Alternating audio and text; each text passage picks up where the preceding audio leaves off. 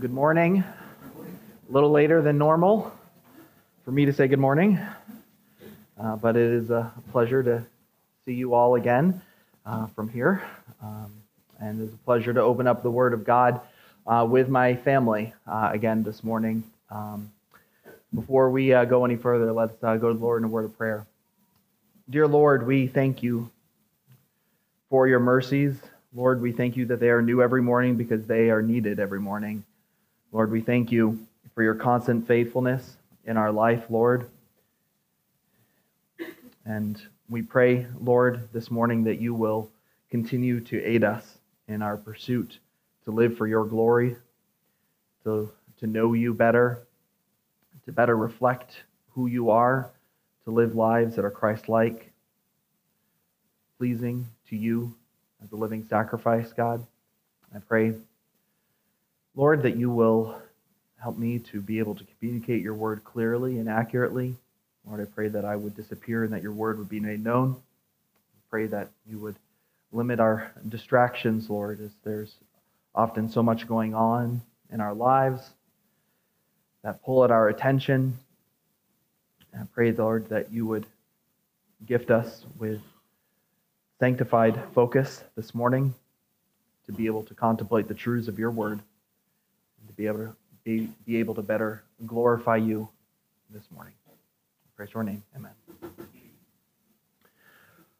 Well, the date is Sunday, December seventh, nineteen forty-one, and the course of the world is about to change. Captain William Outerbridge is in his second day of having charge of the U S S Ward, and he is tasked with patrolling the entrance to the opening of Pearl Harbor. At about six thirty a.m., he is called to the deck to see a periscope off in the distance, about seven hundred yards ahead. They know that there is no U S submarine stationed in that area. Far in the distance is a small submarine, roughly eighty feet in length, and it is seen guarding outside the entrance of the harbor. All sailors are called to their stations. As they approach the unknown sub, they fire their guns, striking it. The small submarine begins to sink. They go overhead, dro- drop some depth charges, and an oil slick appears, telling them they know they have sunk the vessel. At that point, the captain has a message sent to headquarters, letting them know that an enemy vessel had been sunk just outside the opening of Pearl Harbor, and they awaited further instructions. Minutes went by without any reply, so a second message was sent. Still, there was no reply, so the captain himself makes a third attempt at six fifty-four a.m.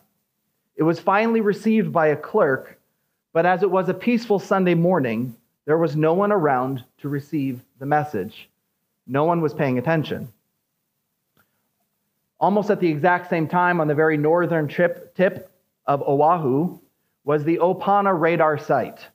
Two privates, George Elliott Junior and Joseph Lockard, were stationed there waiting to end their shift. Hours had gone by without anything happening, but suddenly, at seven oh two a.m., a massive amount of blips popped up on their radar, something they had never seen before.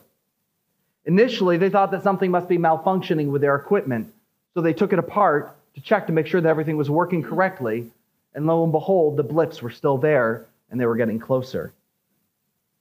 They saw that there was a very large group approaching the island, approximately one hundred thirty-seven miles away, approaching them at two miles a minute. George Elliott calls into the headquarters in Honolulu, and they are told that no one was there, as that everyone was at breakfast, and that someone would call them back shortly. A private relayed the message eventually to a lieutenant, who said it was probably just an expected approach of a dozen B seventeen bombers coming in from San Francisco. They were told that there was nothing to worry about and to go about their business.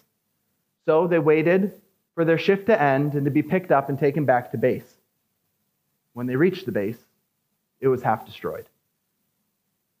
At seven forty-eight a.m., less than an hour later, the first wave of Japanese planes, bombers, and small submarines attacked Pearl Harbor. By the end of the day, over twenty-four hundred Americans were killed. The Japanese sunk four battleships, heavily destroyed four others. Hundreds of aircraft and seacraft were destroyed or damaged, and the U S Navy and the Pacific Fleet was devastated.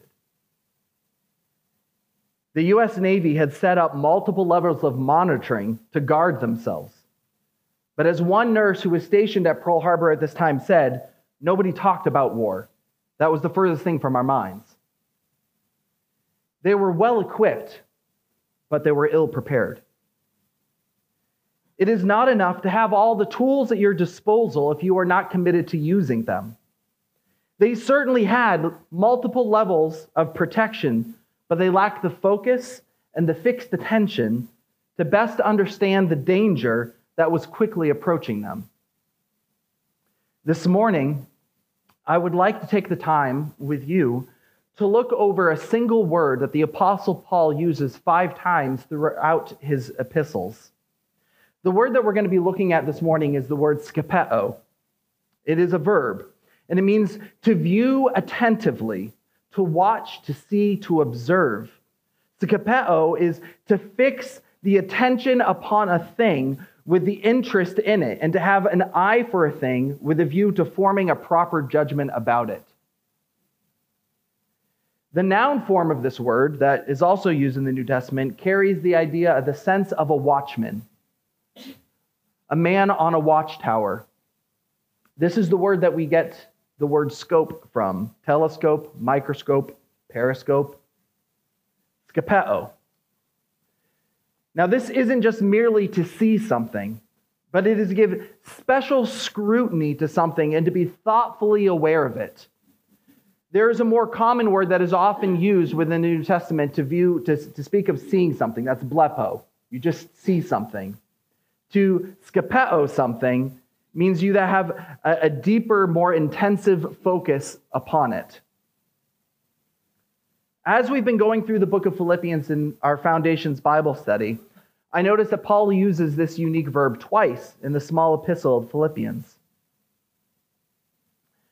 And as I studied the verb further, I noticed that it is used six times in the New Testament, five of which are used by Paul. The one that is not is in Luke chapter eleven, uh, used by Christ. But otherwise, they're all used by Paul. And as I read through the five uses, I went to each passage and I wanted to see how does Paul use this verb throughout the rest of his writings. And I noticed something interesting. I noticed how he was calling the reader's attention to five different things for them to focus their, their attention upon. The Bible is explicit in communicating to us that the Christian life is a battle of the mind. When Jesus saves us, he takes our minds, which were at one point alienated and hostile, as Colossians chapter one, verse twenty-one says, and redeems them for his own glory. Jesus said in Luke chapter ten, verse twenty-seven, you shall love the Lord your God with all your heart, with all your soul, with all your strength, and all your mind. When you, brothers and sisters, were redeemed from the market of sin with the blood of Jesus, God bought all of you for his glory. You don't get to hold anything back. And we need to pause and ask ourselves, what does it look like to honor the Lord with our minds? Your mind is more than simply what you think about, but it is how you think. It is your focus, your meditation, and even your attention span. Have you stopped to think about how Jesus redeemed your attention span? We are far too casual about what we focus on. We live in a culture where we are inundated with messages on a minute-by-minute and often second-by-second basis. Millions of dollars are spent to get you and I to think and focus on things that have simply no godly virtue, things that bear no eternal consequence, and things that yield no Christ-like fruit. And far too often, we are willing to fritter away our thoughts and attention on useless vanities that are at best like a vapor and are at worst idolatrous. So this morning, we're going to look at Paul's five uses of the word skepeo And we are going to see, now is the time where you get to see what the, the point is that you get to write down in your notes.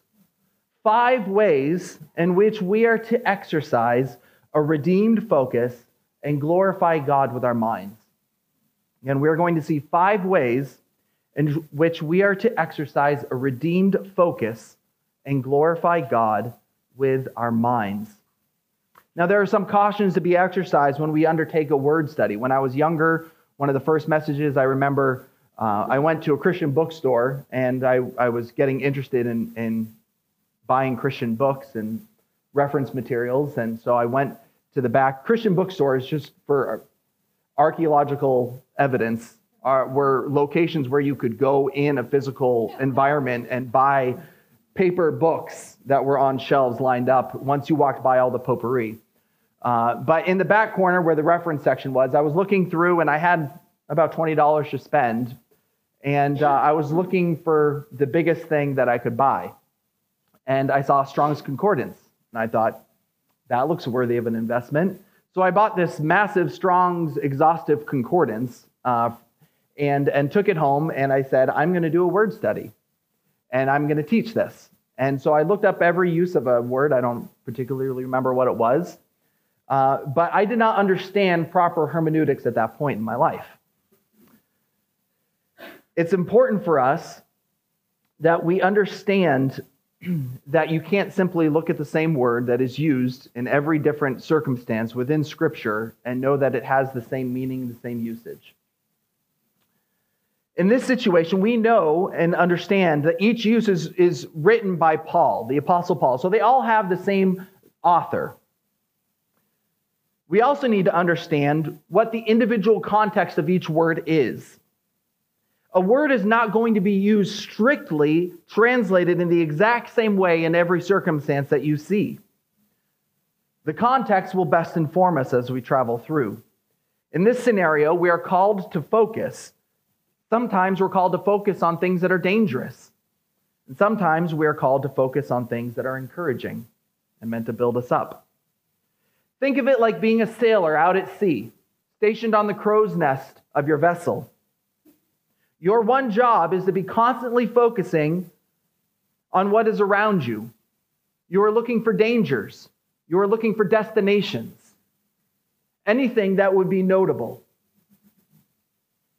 The same is true of the Christian walk.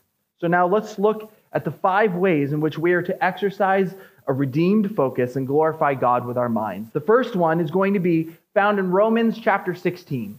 If you brought your Bible with you, I'd encourage you to open up to Romans chapter sixteen.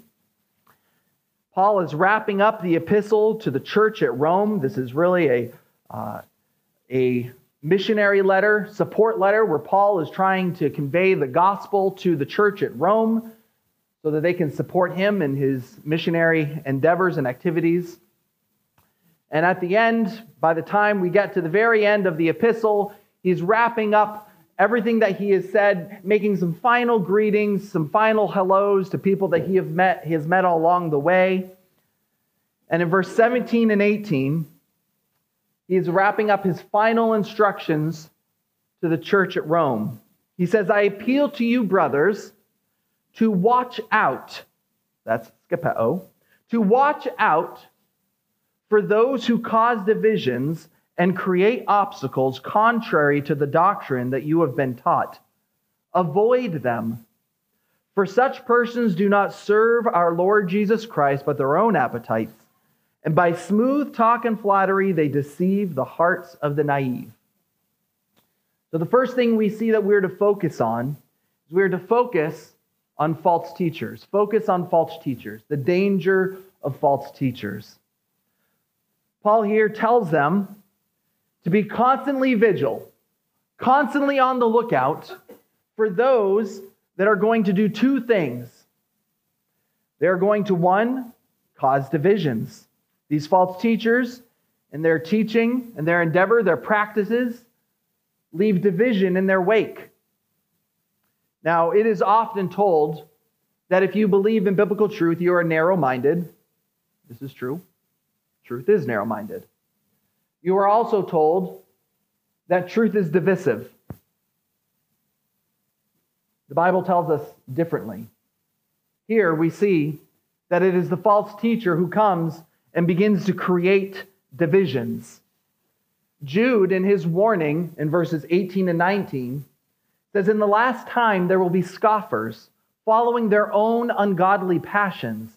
It is these who cause divisions, worldly people devoid of the Spirit." You must understand, if you stand on truth, you stand for unity. Unity around the truth of the Word of God. Anything else that is opposed to that truth, that threatens that truth, causes division. And that is exactly what Paul is warning them against. That someone may approach you, someone may come in among you with a different message, that Paul says, than I have taught to you. You need to beware, watch out for them. Be focused on that danger, because they will create division among you. One of the most beautiful things to a church is the unity that we have in Jesus Christ through the power of the Holy Spirit. And that is that threat that is threatened with false teaching. What else, what else does false teaching create? It creates obstacles. This is the Greek word scandalon. Scandalon, it's a stumbling block. Where did we get scandal from? Scandalous. It's a threat that is real, and the consequences are terrifying. When you speak of a stumbling block, you, you, you speak of someone who is walking in a manner in which they ought to be. Something is placed in their way, and they fall. They trip. This calls to us Paul's warning to Timothy and the danger of the shipwrecked faith like that of Hymenaeus and Alexander. The consequences are felt not just by the false teachers themselves, but by all that fall prey to their teachings. These false teachers, it is better for them to be cast into the sea with a millstone wrapped around their necks, because unfortunately, they take people down with them. So when you are standing guard, when you are focusing on the danger, the ever-present danger of someone that is going to come in among us and, and teach a doctrine that is contrary to what we know to be true, when you stand guard, you are guarding the souls of your brothers and sisters sitting next to you this morning, so that they might not be falling prey to the stumbling block of false teaching. Now, these false teachers, they, Paul says, they do not serve our Lord Jesus Christ, but they serve themselves and their own appetites, their own advancement, their own well-doing. If there is someone who proclaims Christ with their lips, but doesn't have a heart to humbly serve the Lord, be on guard and do not listen to them. That's why it is so important for us to know and to understand the person that it is that is bringing the word to us. There is a scent of self-promotion. If, if there is a hint of someone trying to self-advance themselves, then that is not of the Lord. They are not serving Christ. They are serving themselves. And you must be on guard. So we are to be like a sentry, carefully scanning the terrain for those that threaten the church unity with a false doctrine. The church is the pillar and buttress of truth. It is our responsibility to contend for the truth. Now, what are the consequences for failing to focus on false teachers? What if we fail to do this? What if we are like those in, in, in Hawaii and we fail to interpret the obvious signs around us? One, church unity is threatened. Jude, the book of Romans, First Timothy are all abundantly clear that division follows false teaching. First Timothy four four says it produces dissension and constant friction. Also, people are misled. Acts chapter twenty, when Paul is giving his farewell to the elders from Ephesus, Paul warns them that fierce wolves will come among them, not sparing the flock, but many will arise and draw away the disciples. Paul's, war- Paul's warning them, look, there are going to be people coming in and they are going to focus on your flock and they are going to attempt to haul away those that we would call brothers and sisters. First Timothy four one, Paul says, some will depart from the faith by devoting themselves to deceitful spirits and teachings of demons. The stakes are high, brothers and sisters. And we are all each other's sentry. We are all each other's watchmen, focusing, listening, being attentive, guarding the truth, upholding the truth, so that no one may fall prey to false teaching. The second thing, the second thing that we are to focus on is focus on your fickle heart. Focus on your fickle heart. Galatians chapter six. Turn over to Galatians chapter six, verse one.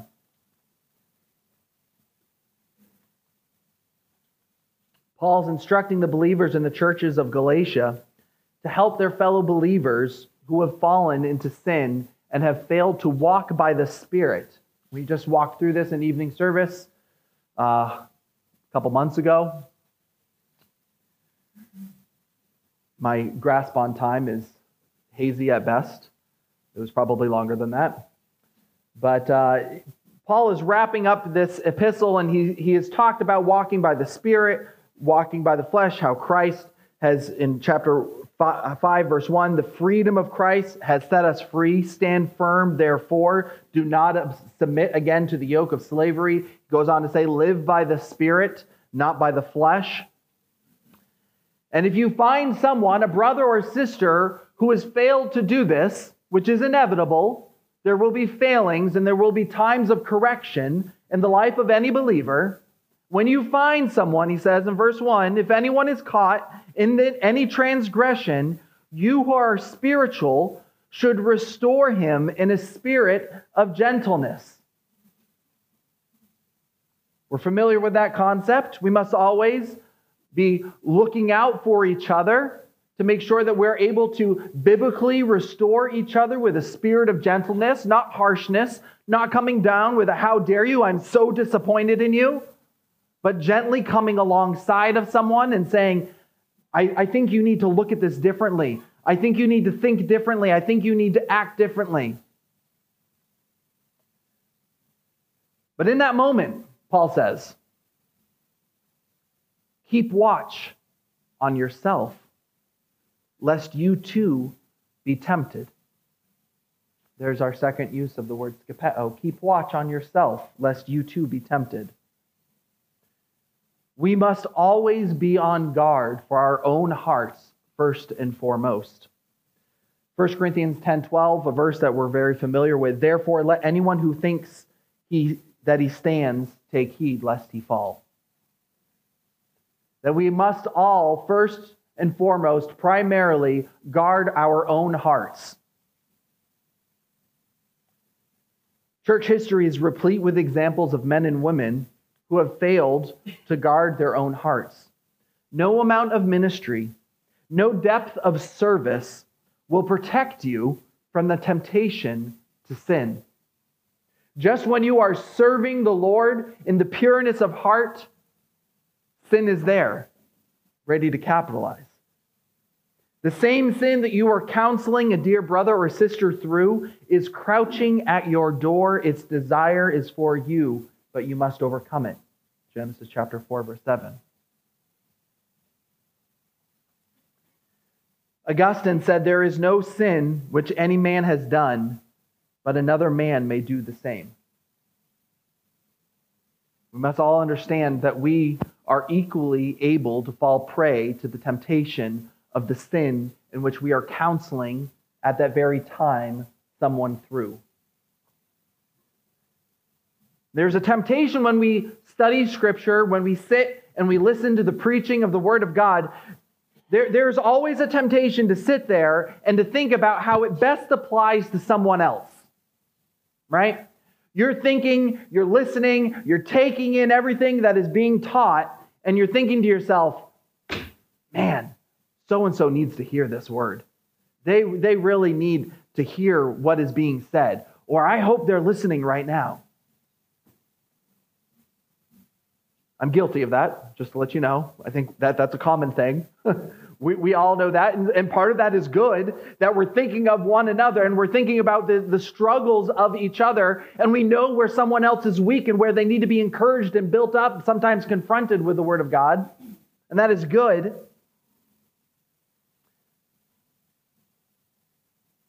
But we must think first about how it applies to ourselves. We must first shine the light of Scripture onto our own hearts before we can guide someone else through it.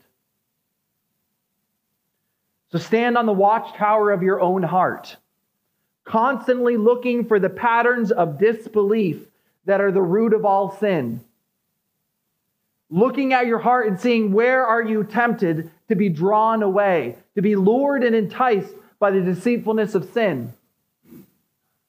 No one else is going to be able to do that work for you because no one else can see your heart. We can see the fruit of that, but you cannot see it until it comes out. What are the consequences for failing to focus on our own fickle hearts? First, you fall into sin. Speaking of the distractions of technology. First, we fall into sin, right? If you aren't watching your own heart, you will fall prey to its deceitfulness. You limit the scope of how God is able to use you for His glory. When you give in to temptation, you too will be able to be led astray. And God has sovereignly positioned you in His kingdom for such a time as this. And sin destroys that opportunity. Also, when a believer falls into sin, you cheapen the grace that God has given you. You cheapen the grace. It's less, it's like spitting in the face of Christ, who said, I've died so that this sin may be put to, to death, and you're resurrecting it. You can grieve the Holy Spirit that could ultimately lead to the shipwreck of your own faith. So we must be on guard. We must be focused upon the hearts of ourselves, our own fickle flesh. So we've seen that we're to focus on false teachers. We're to focus on our fickle hearts. Now, third, we're to focus on the needs of fellow believers. Focus on the needs of fellow believers. Turn to Philippians. Our next two will be in the book of Philippians, a couple pages over. Philippians chapter two. Paul, in the book uh, of Philippians, is writing to the, the church at Philippi to encourage them to live out their citizenship for God. He says in chapter one, verse twenty-seven, "Let your manner of life be worthy of the gospel of Christ." That manner of life, living in, in a way to be worthy. The, the Greek word that Paul uses there is basically, it's living out your citizenship. Living in a way in which you are called to live. And that you have been set aside to live. Now, how are we to do this? One of the ways in which we are to live out our Christian citizenship is through maintaining church unity, standing firm in one spirit, striving in one mind, side by side for the faith of the gospel. He says in chapter one, verse twenty-seven. He moves on in chapter two and says, the appeal is to live in humility, counting others as more important than ourselves. In verse three, we'll read verses three and four. Do nothing from rivalry or conceit, but in humility count others as more significant than yourselves. Let each of you look not only to his own interests, but also to the interest of others. So we see skepeo there. Let each of you look. Once again. So he starts and says, don't do anything from rivalry, trying to promote yourself for your own purposes, for your own satisfactions. But in humility, count others as more important than yourself. How are we to do this?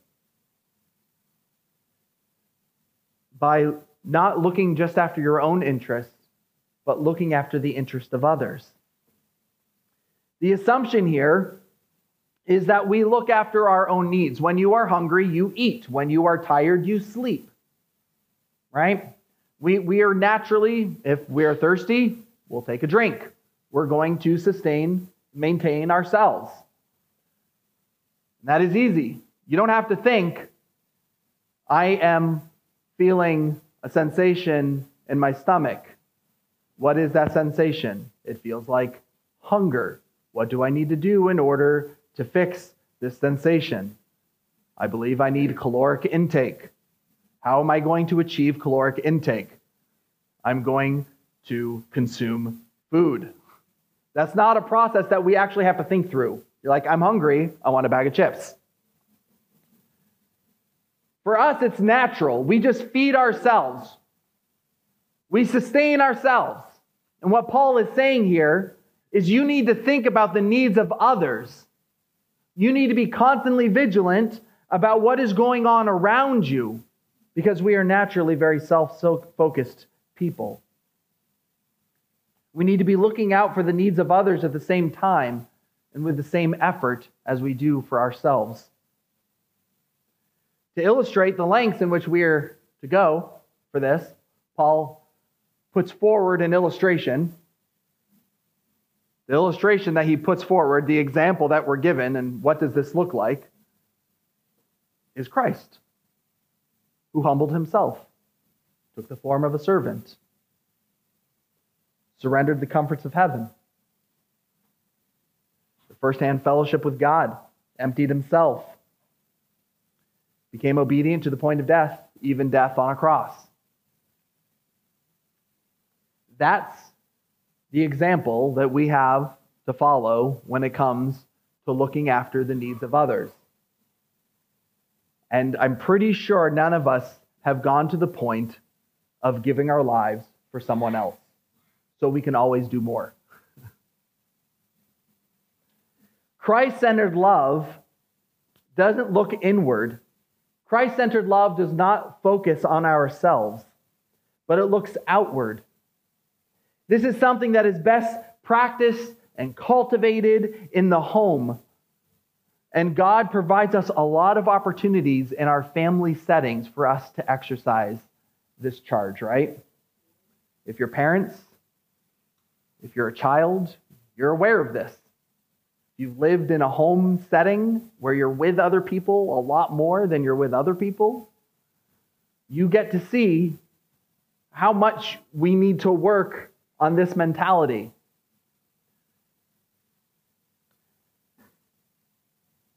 Familiarity breeds contempt is not a Christian virtue. We must always be looking out for the needs of others above our own. We are to be on the watchtower, to focus on what the needs of our brothers and sisters in our home and in our church, those that God has put in our lives around us. We must fight the habitual thinking of prioritizing our own desires above that of others around us. Don't walk into a room and think about how are people going to minister to me this morning. There are many people who think that way. They walk in and they say, who's going to say hi to me? Who's going to greet me? That person didn't say hi. That person didn't ask about what's going on. That person knows that there's a struggle in my life and they haven't asked for an update. That is not Christ-like love or Christ-like thinking. You must come with a purpose to serve, to lay your life down for the needs of the people around you, so that it becomes reflexive, automatic, so that when you see the last two pieces of pizza, and one of them's a little bit bigger and has a whole lot more toppings on it, you take the smaller. So that when you come into church and you see someone sitting in my seat, I've sat in that seat for years. Don't they know that that's my seat? How dare they? You say, I'll sit one row backward. So that when you come in and you see someone and you just know this is going to be another conversation where I'm going to hear the same message that I've heard time and time and time again. Maybe the same message of bitterness, maybe the same message of discouragement, and you are going to have to echo the same words that you have said time and time and time again. It's not feeling indisposed by that opportunity to serve, but looking for opportunities of faithful love and service that Christ has shown us every day. What are the consequences for failing to focus on the needs of fellow believers? You become self-centered, self-serving person. As one person says, you become Captain You Planet, and everything rotates around you. You will cease to be able to think about anyone else, and the misery of self-obsession will poison your heart. You will not serve others as God has designed the church to operate. You will miss out on the reward of obedience and the joy found in serving others instead of yourself. You will fail to be an example for Christ to those around you if you only think about yourself and you fail to concentrate and think about the needs of those around you. Building on that, in the next chapter, in Philippians three, verse seventeen, we see our fourth focus. We are to focus on faithful examples. We are to focus on faithful examples. Verse seventeen, brothers, join in imitating me and keep your eyes on those who walk according to the example you have in us. Skepeo, those who walk according to the example that you have in us.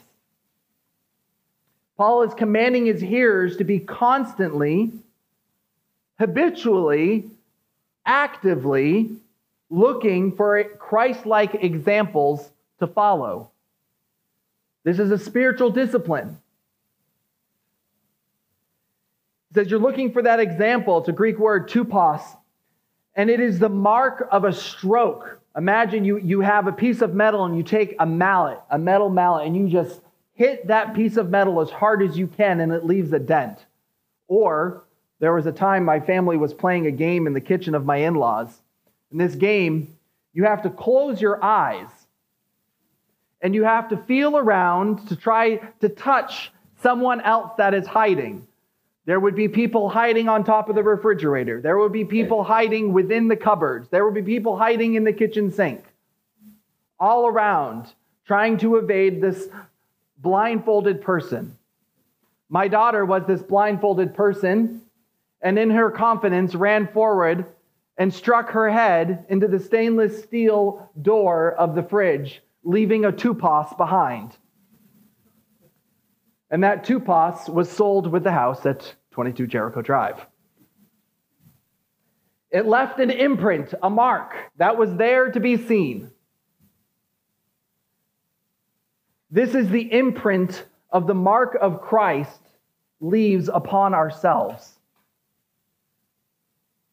That we match the image of Christ in our lives, and we carry that with us. Inviting others to follow his example was not something that was uncommon for Paul. First Corinthians in chapter four, he says, I urge you then, be imitators of me. In First Corinthians eleven, twelve, be imitators of me as I am of Christ. And in First Thessalonians, you see the heart of Paul's ministry. In First Thessalonians chapter two, starting in verse eight, Paul says, so, being affectionately desirous of you, we were ready to share with you not only the gospel of God, but also our own selves, because you had become very dear to us. For you remember, brothers, our labor and toil. We worked night and day that we might not burden any of you while we proclaim to you the gospel of God. You are witnesses. And God also, how holy and righteous and blameless was our conduct towards you believers. For you know how, like a father with his children, we exhorted each of you and encouraged you and charged you to walk in a manner worthy of God, who calls you into his own kingdom of glory. Paul's philosophy of ministry was to share his life with those he ministered to, so they could see the pattern of his life, how he lived, how he made decisions, how he reacted to difficulties. When something unexpected happened, how did he respond? He lived among the people and was serving and wanted to share his life and to be an example for those to follow. Now, Paul may sound prideful. You may ask, what kind of narcissist says, follow me, everyone, look at me, do what I do? We see that he was only inviting them to follow as long as he was following after Christ. Earlier in chapter three, Paul would go to great lengths to show that he still struggled with sin. In Philippians three, he had told them about how he was a persecutor of the church, that his false zeal drove him to killing Christians. And is followed by how he isn't the picture of Christ likeness that he wishes to be, but he continues to press on. In Romans chapter seven, Paul freely says to the church at Rome, I continue to do the things that I don't want to do, and I don't do the things that I do want to do. I'm still struggling with this and living this out. First Timothy chapter one, verse twelve through fifteen, Paul gives them a brief biography, and in that he says, formerly I was a blasphemer, a persecutor, an insolent opponent, and I am the foremost of sinners. Notice he didn't say I was the foremost of sinners. Paul says, I am the foremost of sinners. Paul was not a narcissist. He was not trying to form a personality cult to follow him, the church of Paul. He was putting forth Christ as the example. And lastly, he encourages them to keep their eyes on those who walk according to the example you have in us. Who's the us that Paul's talking about here? Earlier in chapter two, he pointed out two examples for the church of Philippi to consider. The first one was Timothy. Timothy was a servant. Uh, Paul was his mentor. He was, he was equipping him for ministry, and, and he was sending Timothy soon to the church of Philippi. And he says, I have no one like him, for he will be genuinely concerned for your welfare. They all seek after their own interest, calling back to what he had said earlier in chapter two, but not those of Jesus Christ. But you know Timothy's proven worth. He says, you've seen it. The proven worth there means it's been tested and approved. It's sincere. So Timothy's an example they could follow. He also says Epaphroditus. You know Epaphroditus because he came from among you and you sent him to me. And he became so ill to the point of possible death. And while he is sick, he's concerned because the church and the believers in Philippi are concerned about him. So he's lying on his possible deathbed, and he's saying, oh, please, I hope they're not worried about me. These are examples of Christ likeness that Paul is saying that we can follow. Timothy, Epaphroditus, Paul. Now, we live at a very unique time in history. I was thinking about this, that at no other time in church history have we so readily had at our fingertips the amount of examples of those who have walked faithfully in Christ as we do today. We have, in a moment, you can sit down and learn about the likes of Adoniram Judson, of Charles Spurgeon. You can learn about Athanasius. You can learn about, about people who have been faithful and, and ran the race with conviction and endurance and finished well. And you can find out all about their lives with a stroke of a finger. And it's good for us to have current believers as examples to follow, but I will tell you it is better to invest in those whose course is run. You know how they finished, and they finished well.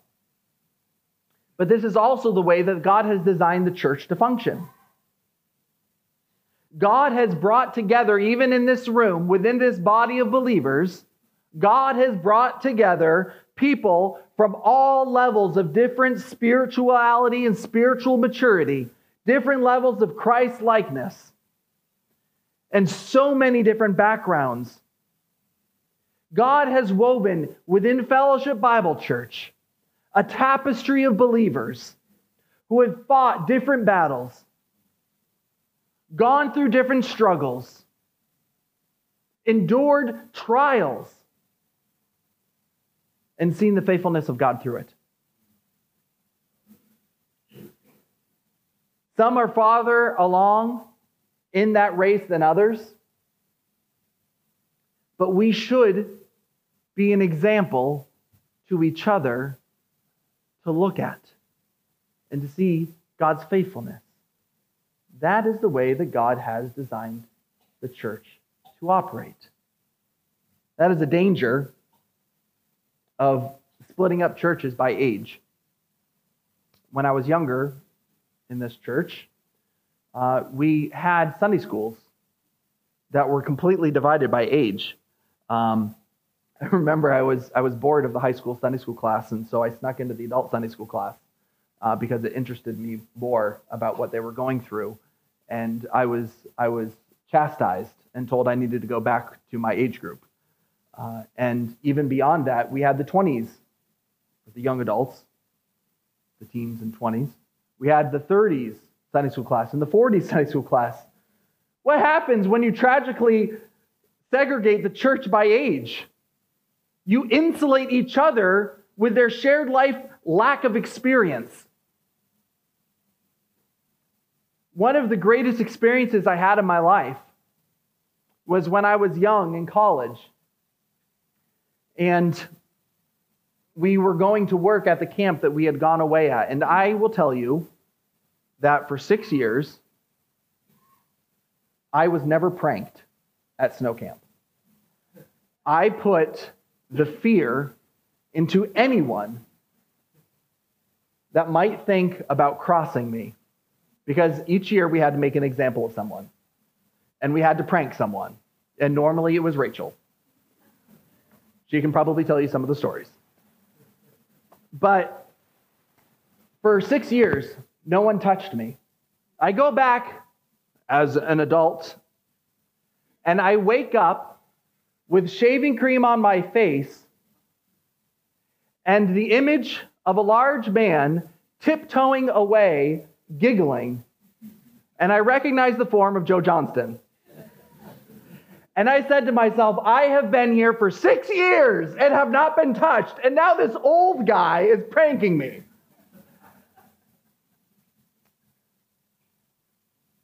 But it taught me a lesson to be able to get to know older believers in the church. And it was at that point in my life that I started to get to know some of the older men in the church and to learn about the way that they lived their life, how they handled difficulties, how they interpreted and studied the Word of God. And it is so important, and that's a soapbox, that's a different message.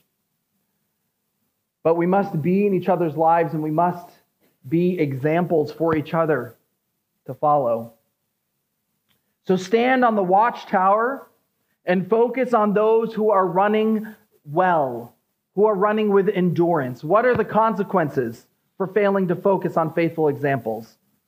Paul actually addresses this in verse eighteen. Many of whom I've often told you and now tell you even with tears walk as enemies of the cross of Christ. The stakes of failing to follow the right examples is possibly walking as the enemy of the cross.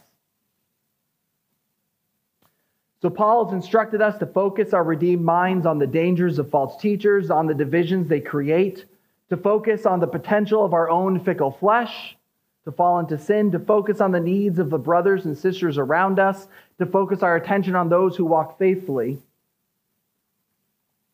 And lastly, we are to focus on our future reality.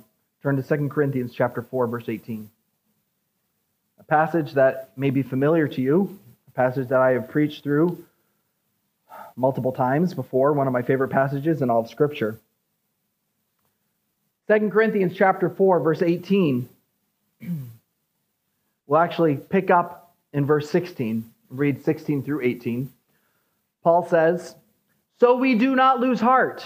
Though our outer nature is wasting away, our inner nature is being renewed day by day. For this slight momentary affliction is preparing for us an eternal weight of glory beyond all comparison, as we look not to the things that are seen, but to the things that are unseen. For the things that are seen are transient, but the things that are unseen are eternal." Here Paul is presenting it as a present active participle. It's an understood action that's ongoing, that we are, as our current affliction, as we are living through this current affliction in our lives, it is preparing for us an eternal weight of glory beyond all comparison. This is how we do not lose heart. Paul is telling us that since there is an eternal weight of glory that far outweighs this slight and momentary affliction, it makes sense that our attention and our focus would be on the eternal and not on the things that are seen. Why should our focus be on the seen and on the present circumstances and trials of our lives, when what is being prepared for us is so far greater? Paul is not minimizing our current struggles. Our afflictions often do not feel slight, do not feel momentary, but they do when we meditate and focus on eternity.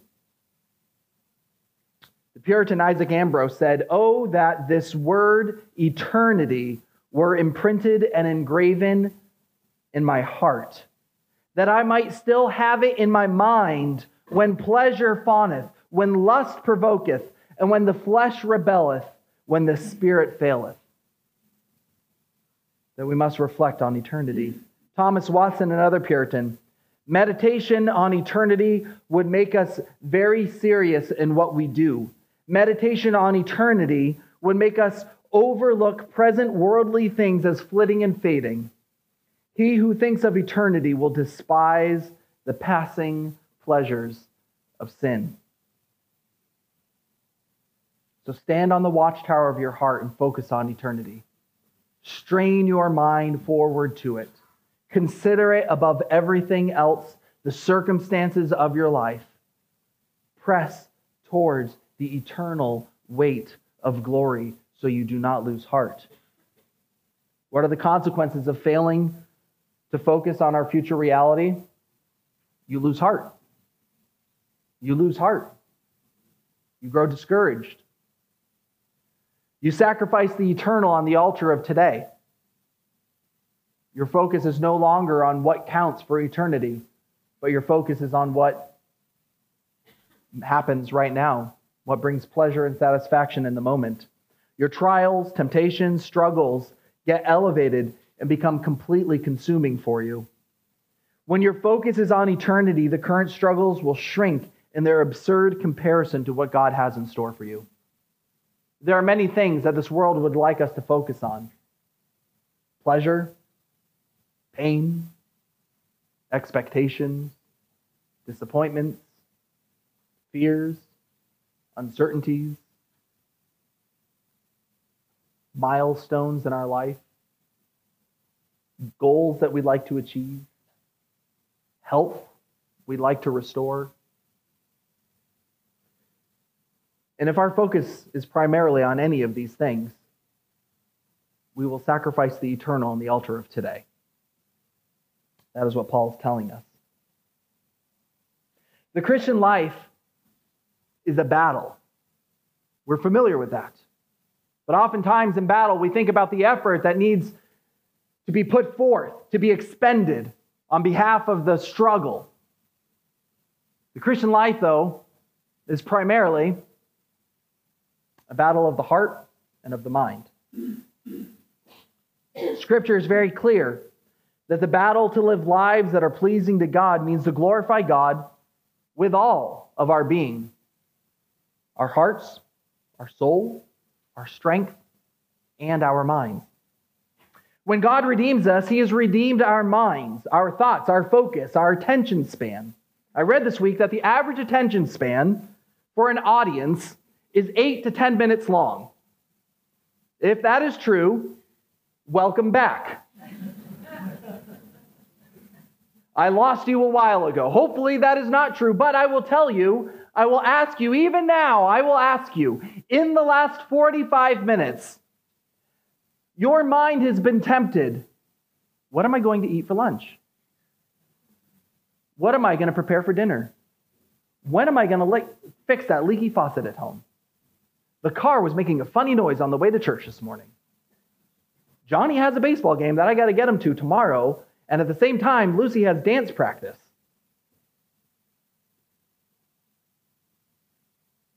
Our minds are easily distracted. It's understanding. That's why it is a battle. That's why it is a fight to focus. To focus our minds on what is true. Now, it is possible that as we walk through these five ways that we are to use our focus, that you may be thinking to yourself, I don't see any evidence of this in my life. I think through those five categories of focus, and I think to myself, I see way more struggle. I see failure more than success.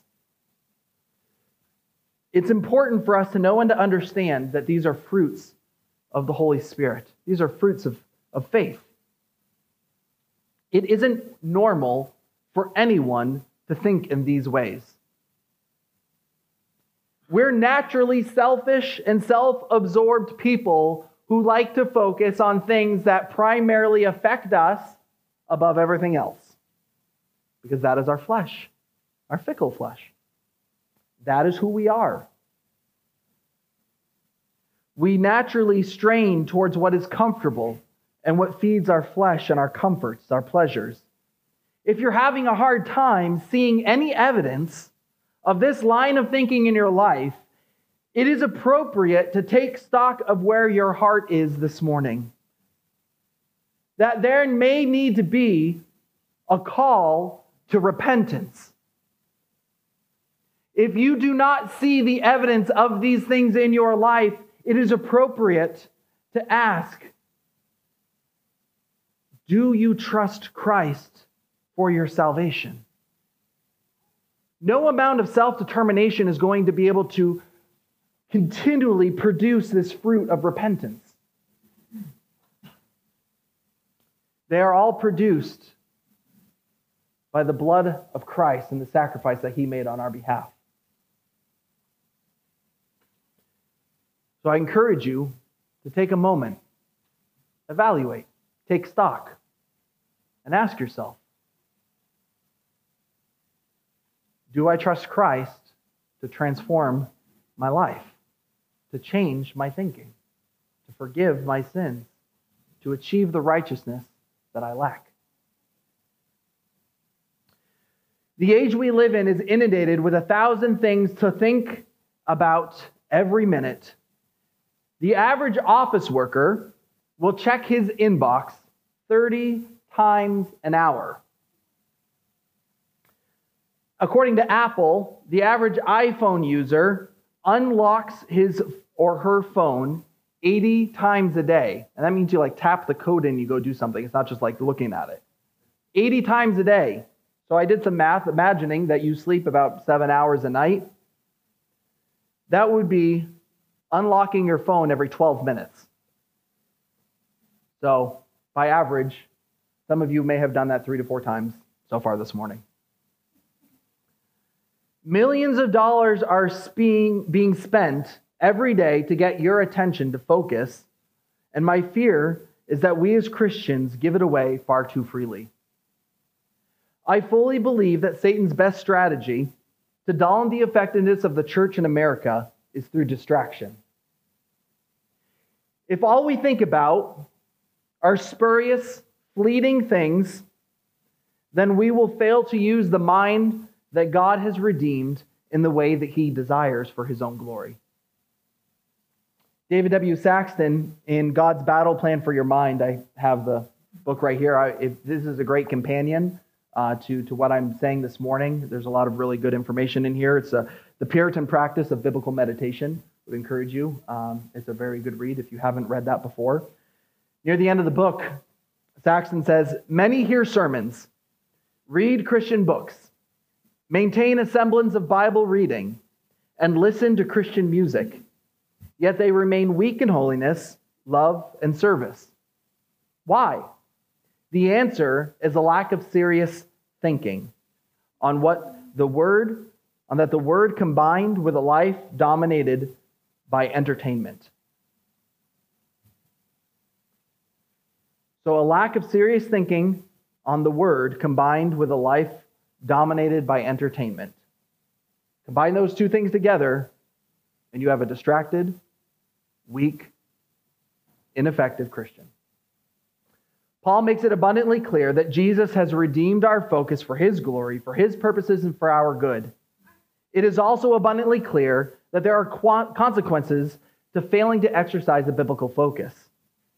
It isn't enough just to even acknowledge what you see, but you have to act on what you see and focus on it, meditate on it.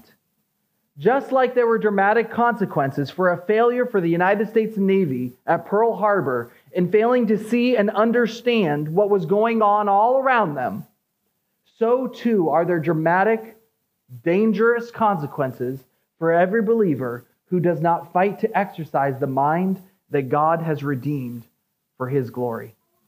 Let's pray. Dear Lord, we thank you, God, for stepping in. Lord, when we were weak, when we were sinners, when we were children of wrath, sons of disobedience like the rest of mankind, Lord, you made us alive together with Christ. Lord, I pray that you will continue to aid us, that your Holy Spirit would work in us to do the work of sanctification in our hearts and in our minds, that we may think and focus. Lord, we live in a world of distractions. Even now, our minds are fleeting, tempted to go elsewhere. God, we badly need to meditate on you. We pray that you would help us to build this muscle in our minds for your glory, Lord.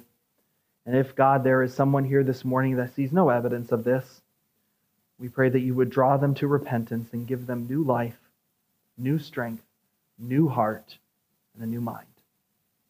Praise your name. Amen.